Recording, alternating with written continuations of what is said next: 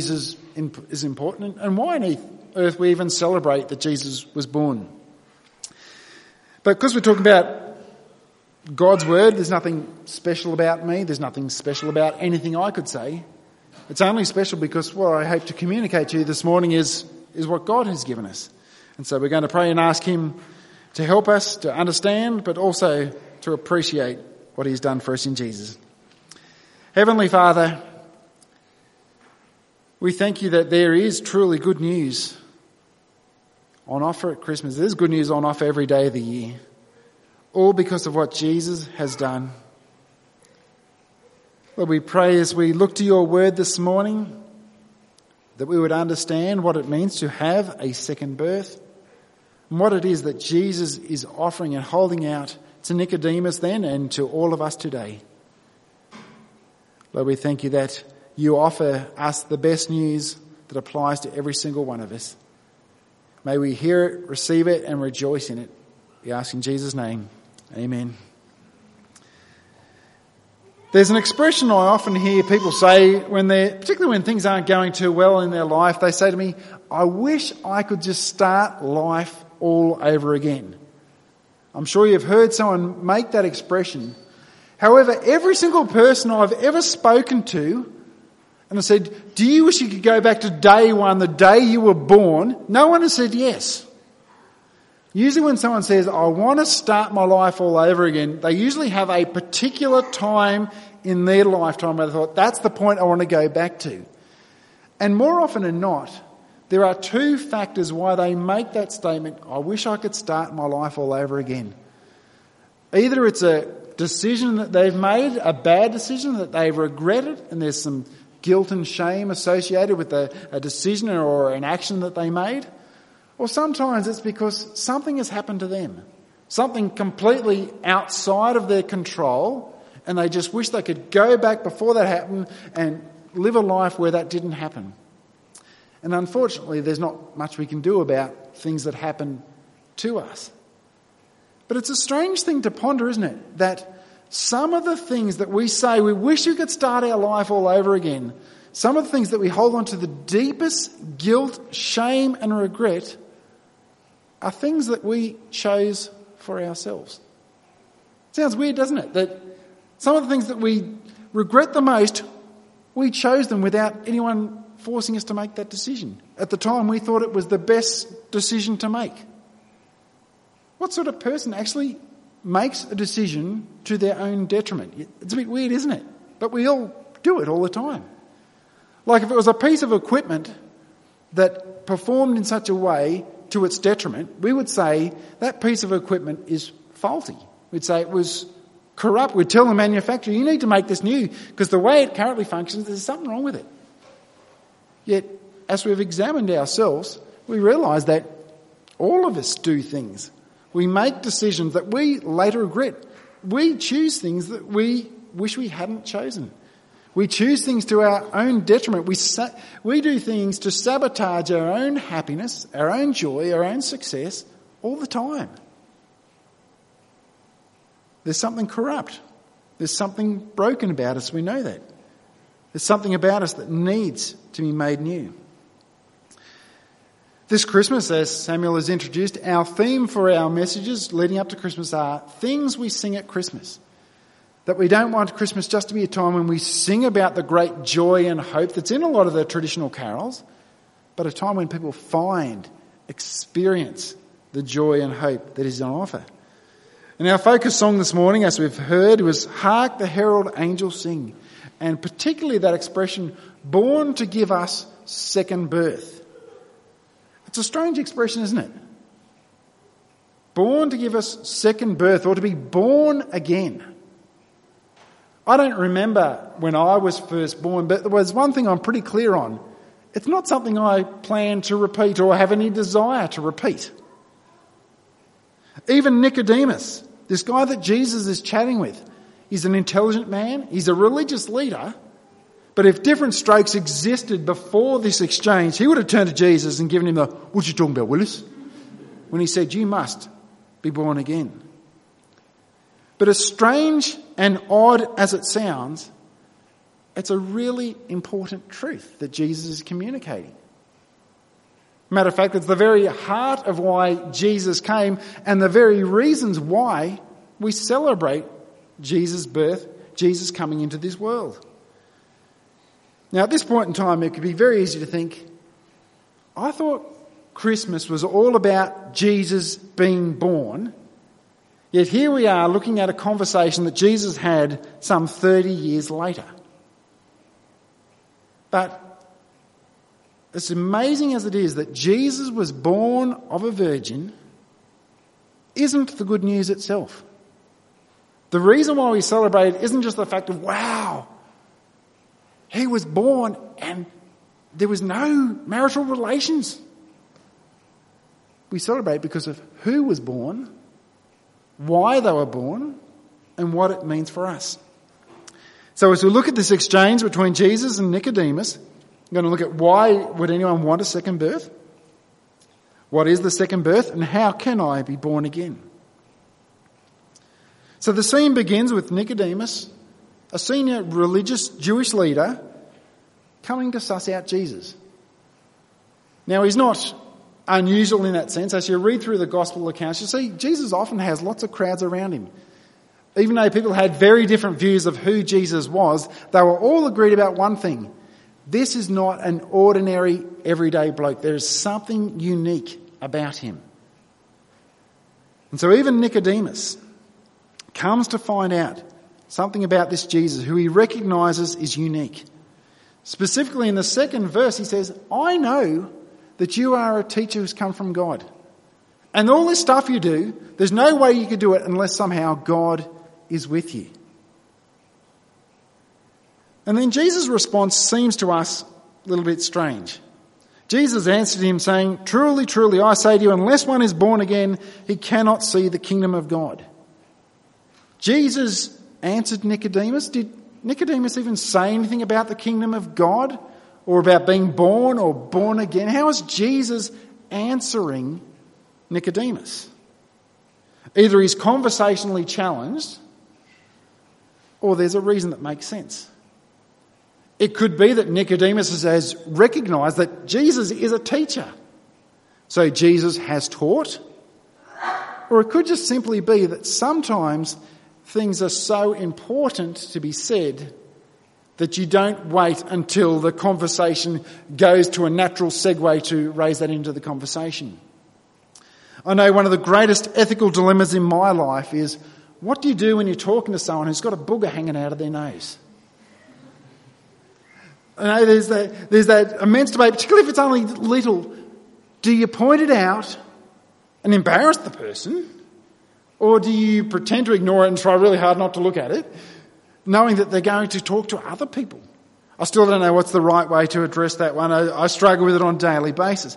But if someone's got a, a redback spider coming up, about to crawl into their mouth, that's not something I wrestle with. I will tell someone that you've got a redback spider about to crawl into your mouth.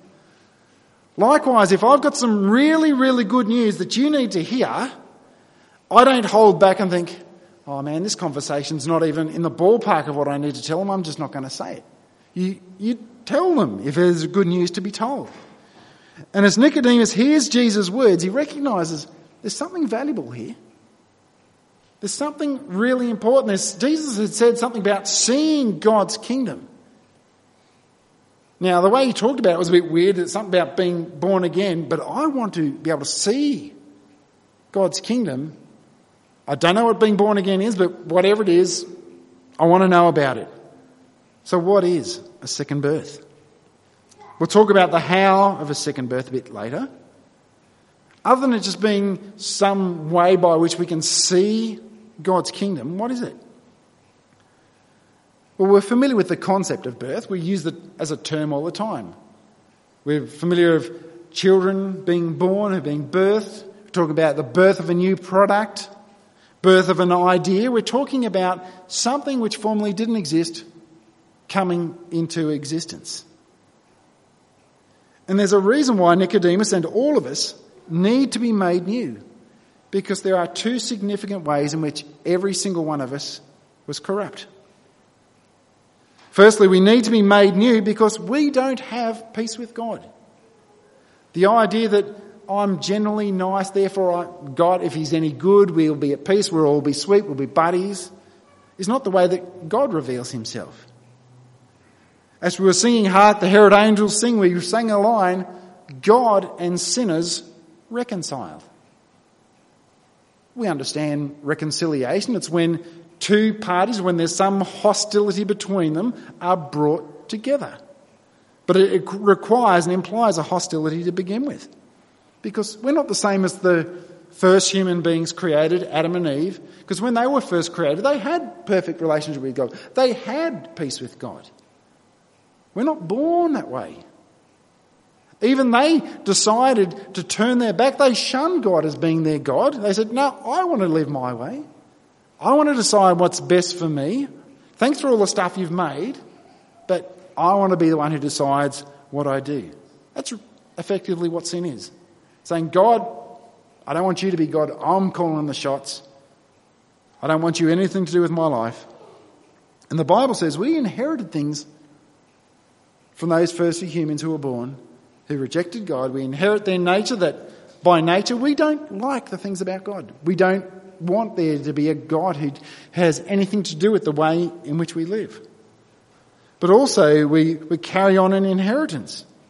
Just as God said to Adam and Eve, if you turn your back from me, you will die, both physically and spiritually. So too we share that same common inheritance.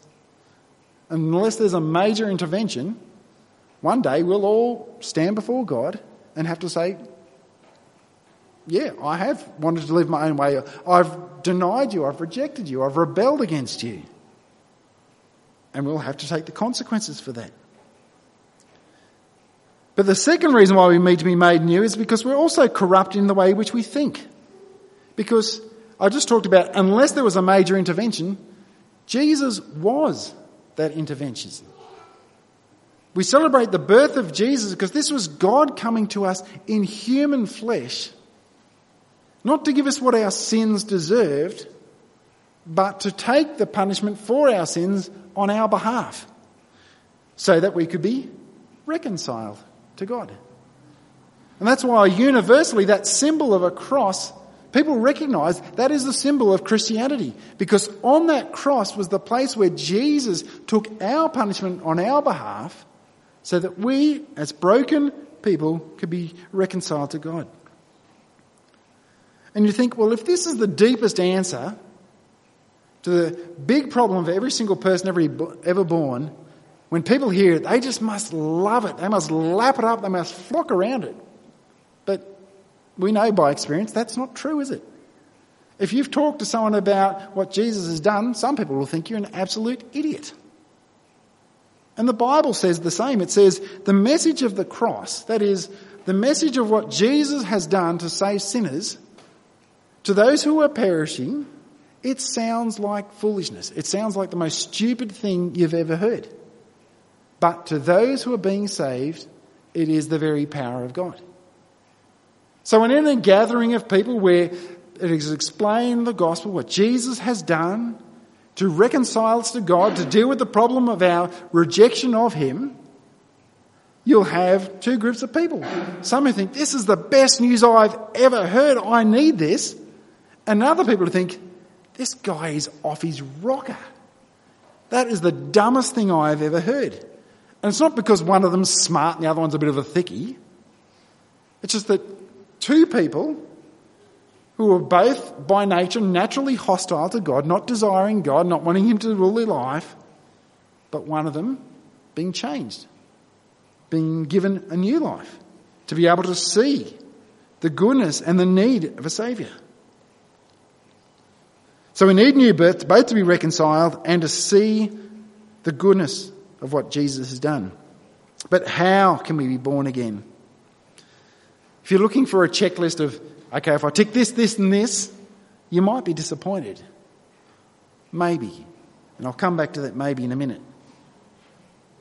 But how many of those who are here contributed in some way to them being born the first time around? Anyone? Anyone contribute to their birth into this world? Very talented Sarah at the back there. I'll get you details about that one later.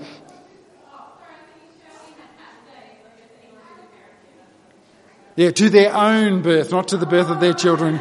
Yes, every, yeah, I don't need to explain the mechanics of that. We can have a chat later, Sarah, if you really need to know.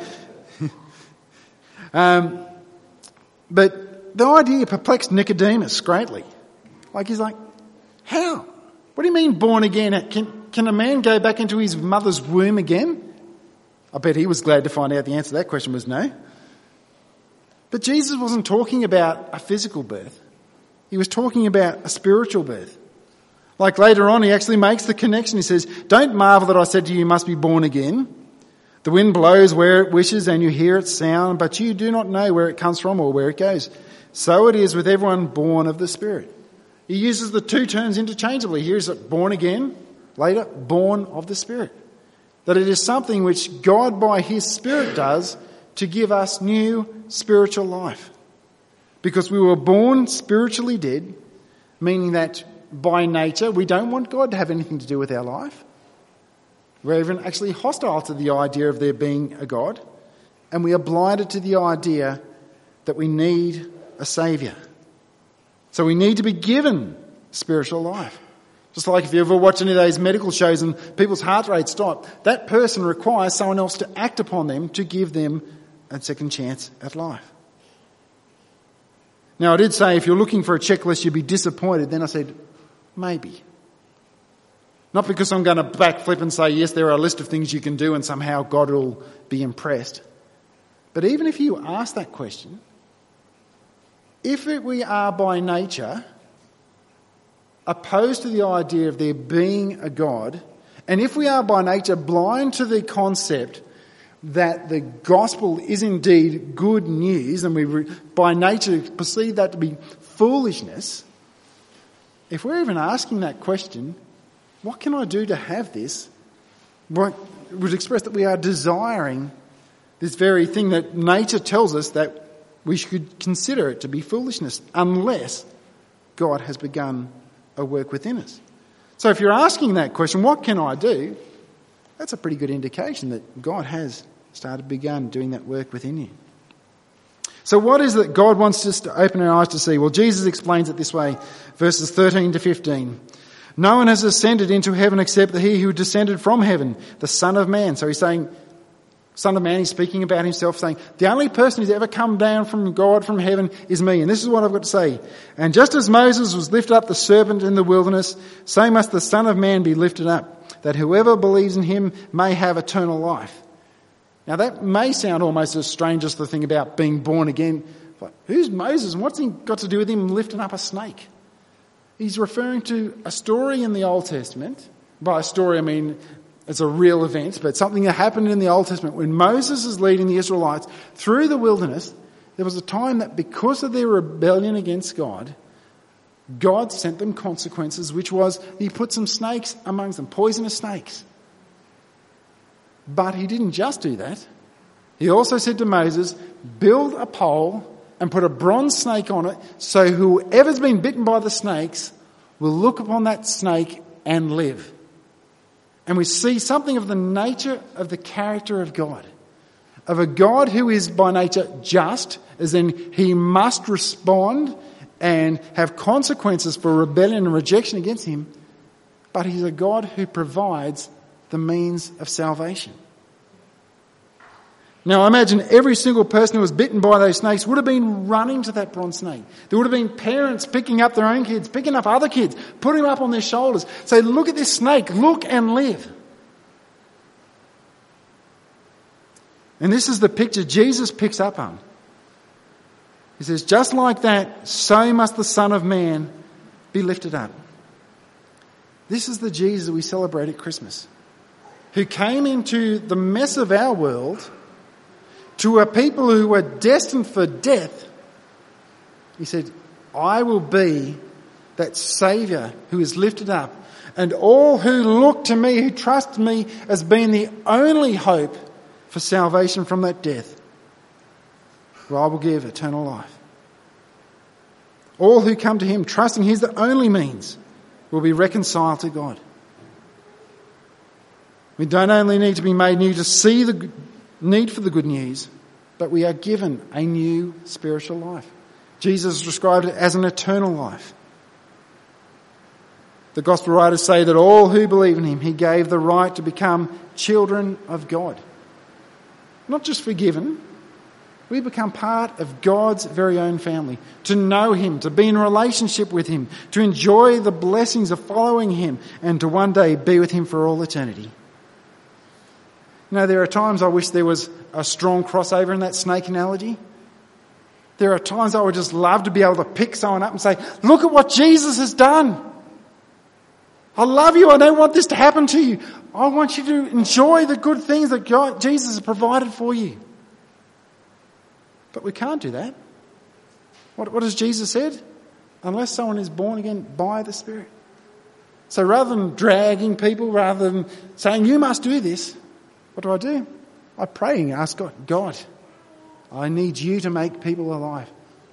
I need you, you to show people the goodness of what Jesus has done and our need for it and your good intentions for us.